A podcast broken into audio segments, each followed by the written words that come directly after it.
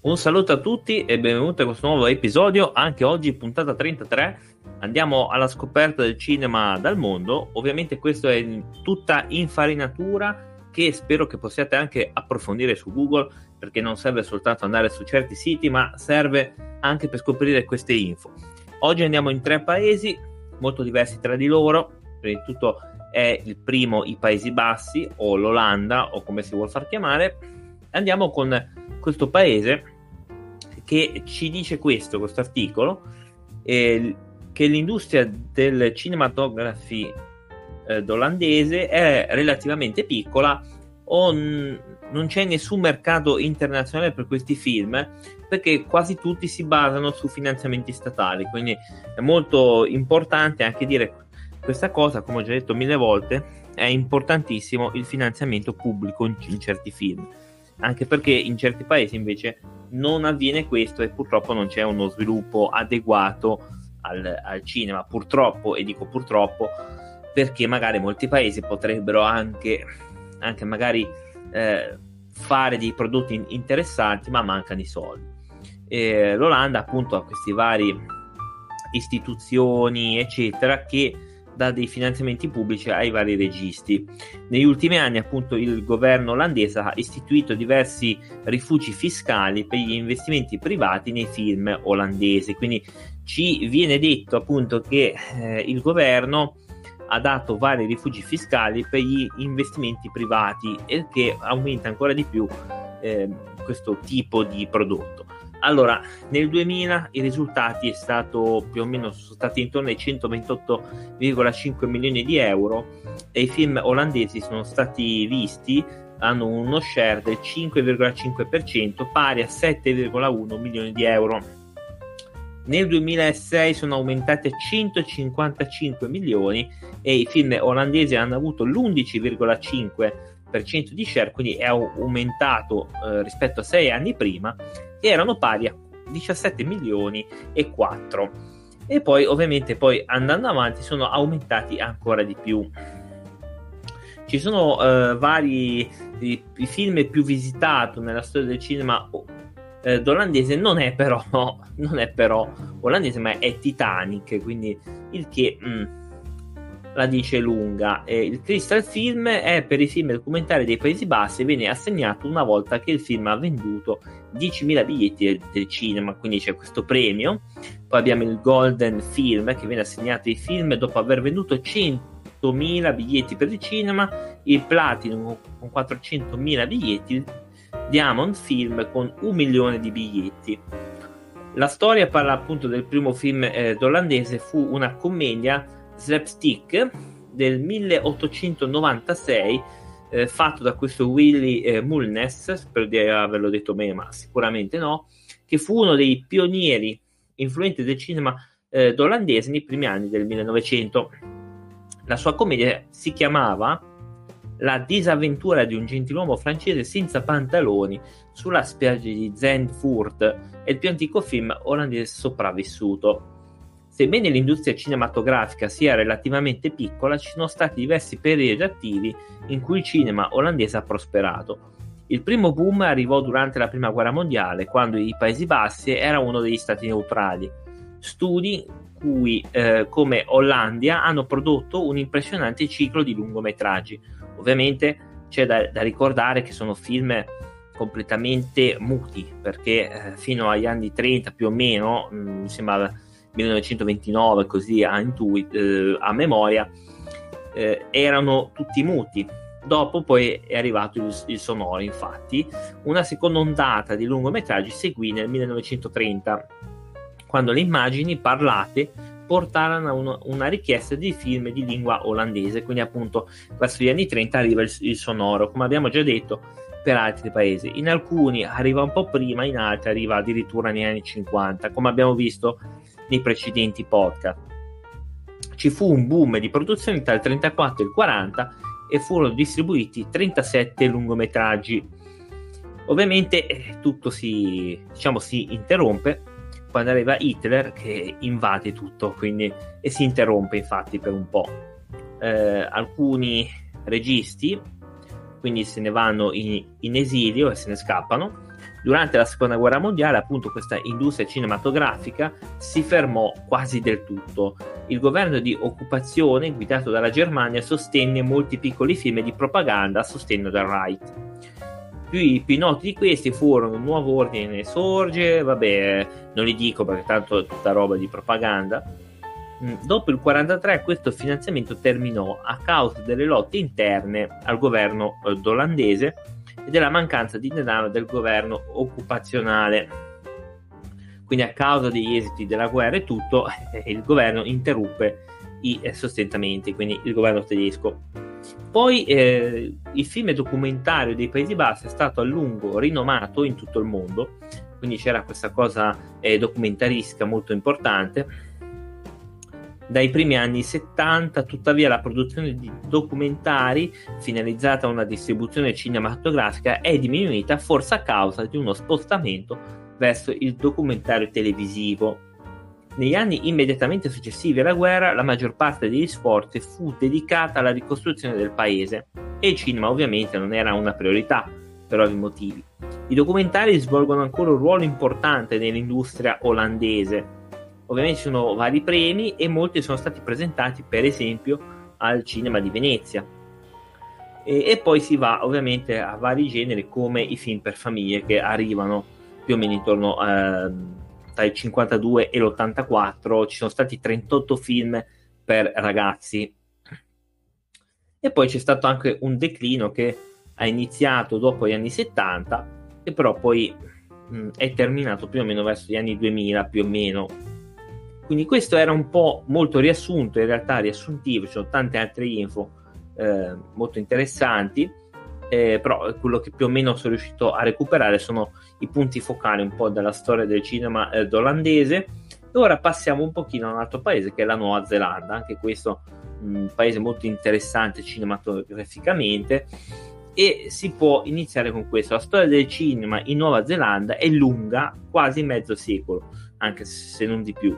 La prima proiezione pubblica di un film ebbe luogo nel 1896 un documentario realizzato nel 1900 è il più antico film neozelandese sopravvissuto, mentre il primo lungometraggio realizzato in Nuova Zelanda è stato presentato in anteprima nel 1914.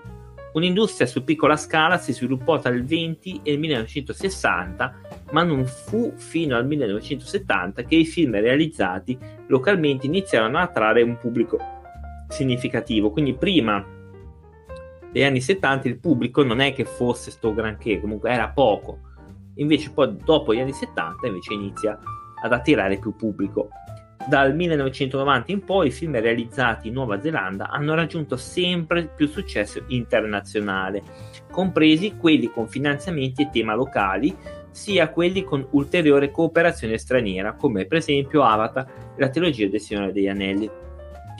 Nell'ottobre del 78 la New Zealand Film Commission fu formalizzata dal Parlamento sotto il terzo governo nazionale.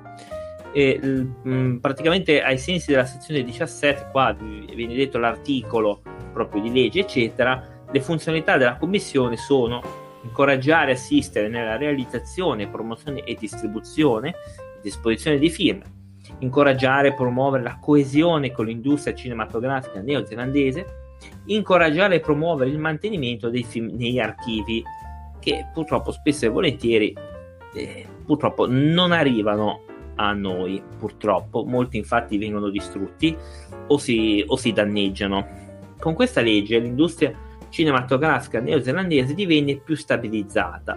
La sezione 18 della legge intitolata contenuto dei film definisce ciò che rende un film neozelandese. Per qualificarsi un film deve avere contenuti significativi della Nuova Zelanda e parla di il soggetto del film, ambientazioni, personaggi, materiali di partenza, i luoghi in cui è stato girato il film, la nazionalità o luoghi di residenza, gli attori, gli sceneggiatori, i compositori, i produttori, i registi, gli attori, eccetera, eccetera, i proprietari di qualsiasi società partnership coinvolta nella realizzazione del film, i titolari dei diritti d'autore, le fonti da cui deriva il denaro, la proprietà e il luogo in cui si trovano le attrezzature e le attrezzature tecniche. Questi aspetti hanno causato negli ultimi anni un dibattito sul fatto che film come Il Signore degli Anelli si qualificano come film neozelandesi. L'impatto della New Zealand Film Commission sull'industria è stato significativo nel realizzare i film, arrivando a una definizione e contribuendo a stabilire un'industria cinematografica in Nuova Zelanda e stabilizzarla. La maggior parte dei film neozelandesi sono realizzati da registi in- indipendenti, spesso con budget basso o con la sponsorizzazione di fonti di finanziamento pubblico. Quindi ci viene detto che moltissimi sono indipendenti ed effettivamente Australia e Nuova Zelanda fanno dei buonissimi film, spesso volentieri sono delle piccole perle. Mm, pochi film prodotti in Nuova Zelanda sono stati commissionati per il mercato internazionale. Recentemente le compagnie cinematografiche sono diventate più consapevoli della capacità dei registi neozelandesi e hanno sempre più utilizzato il paese come location per le riprese e anche come luogo per finire la produzione nei loro lungometraggi. I finanziamenti privati per i film neozelandesi sono stati spesso scarsi, anche se per un periodo nei primi anni 1980. Le agevolazioni fiscali hanno portato a un boom della produzione a breve termine Alcuni registi e attori della Nuova Zelanda sono stati ignorati in gran parte dal loro stesso paese, nonostante il successo all'estero. Abbiamo un primo film che, eh, anzi la prima proiezione, fu eh, nel 1896, che era in realtà una dimostrazione del cinetografo di Thomas Edison. Per avere la prima proiezione di un film in realtà mh, mm, in bianco e nero fu nel 1911 e il film è proiettato ovviamente anche l'anno dopo. Mm, poi viene detto questo regista che è Alfred Harry Whitehouse che girò 10 film dal 1898 alla metà degli anni 1900. Il mio più antico film neozelandese eh, è stato fatto nel 1900. Il primo lungometraggio invece che è diverso è stato fatto nel 1914 il più antico cinema invece sopravvissuto in Nuova Zelanda è Roxburgh, eh, situato nel centro di Otago. Fu inaugurato nel 1897, quindi pensate quanti anni ha questo, questo cinema. Età classica, poi abbiamo eh, dal 1920 al 1960, come abbiamo detto, era una piccola scala di, eh, di cose, infatti mh, erano poco pubblico eh, attiravano negli anni 20 e 30 vennero realizzati una serie di lungometraggi su temi neozelandesi. Last Stand di Revi fu probabilmente il migliore, ma poco di questo film sopravvisse. Un film del 25 purtroppo è sopravvissuto quasi niente, infatti poco di questo film è sopravvissuto. Il film è stato rifatto nel 1940 col sonoro, ovviamente, e poi venne anche rifatto un'altra versione ancora e, mh, mm, di questo film, quindi è uno probabilmente dei più interessanti del luogo. Tuttavia, la maggior parte dei film neozelandesi erano documentari, c'è anche questa cosa, e mh, mm, sono stati restaurati molti documentari dell'epoca, tra cui This is New Zealand del 2006 è stato restaurato, che in realtà era nel 1970 ed è stato eh, anche presentato al New Zealand International Film Festival dell'anno dopo, quindi nel 2007. Poi c'è stata, gli, mh, abbiamo detto, la New Zealand Film Commission, che abbiamo già detto abbondantemente cosa fa e cosa non fa. Abbiamo una svolta internazionale, come abbiamo detto prima, molti film sono stati fatti lì, a quanto pare, eh, girati in, in, Nuova Zelanda, viene citato Avatar, il, il Signore degli Anelli, eccetera, eccetera e quindi questa era la, la, Nuova Zelanda che ci porta all'ultimo paese di oggi, che è un paese che molti magari non conoscono, è il Niger, da non confondere con la Nigeria, che è un altro paese ancora. Ah, il cinema del Niger è iniziato nel 1940 con il documentario che, di questo regista che si chiama Jean Roche, prima di crescere fino a diventare una delle culture cinematografiche più attive nell'Africa francofona, chiaramente perché il Niger era colonia francese fino mi sembra agli anni 60, al 1960 più o meno.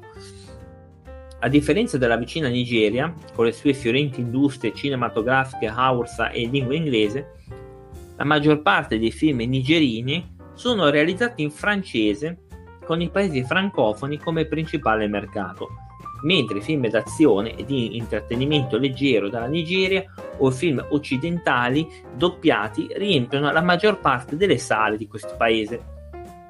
I primi film del Niger, quindi nigerini si chiamano, penso gli abitanti, sono stati realizzati nel 1940, quando il Niger era ancora sotto il dominio francese e come facente parte dell'Africa occidentale francese. Abbiamo già detto di questo Jean Rouche, che viene considerato il padre del cinema nigerino, eh, infatti iniziò a fare vari, vari film come Nella terra dei maghi neri, mh, mm, che era questo breve documentario, che era del 47, e altri documentari del 48 che sono in, in francese, quindi l'iniziazione della danza dei posseduti del 48 e poi molti altri.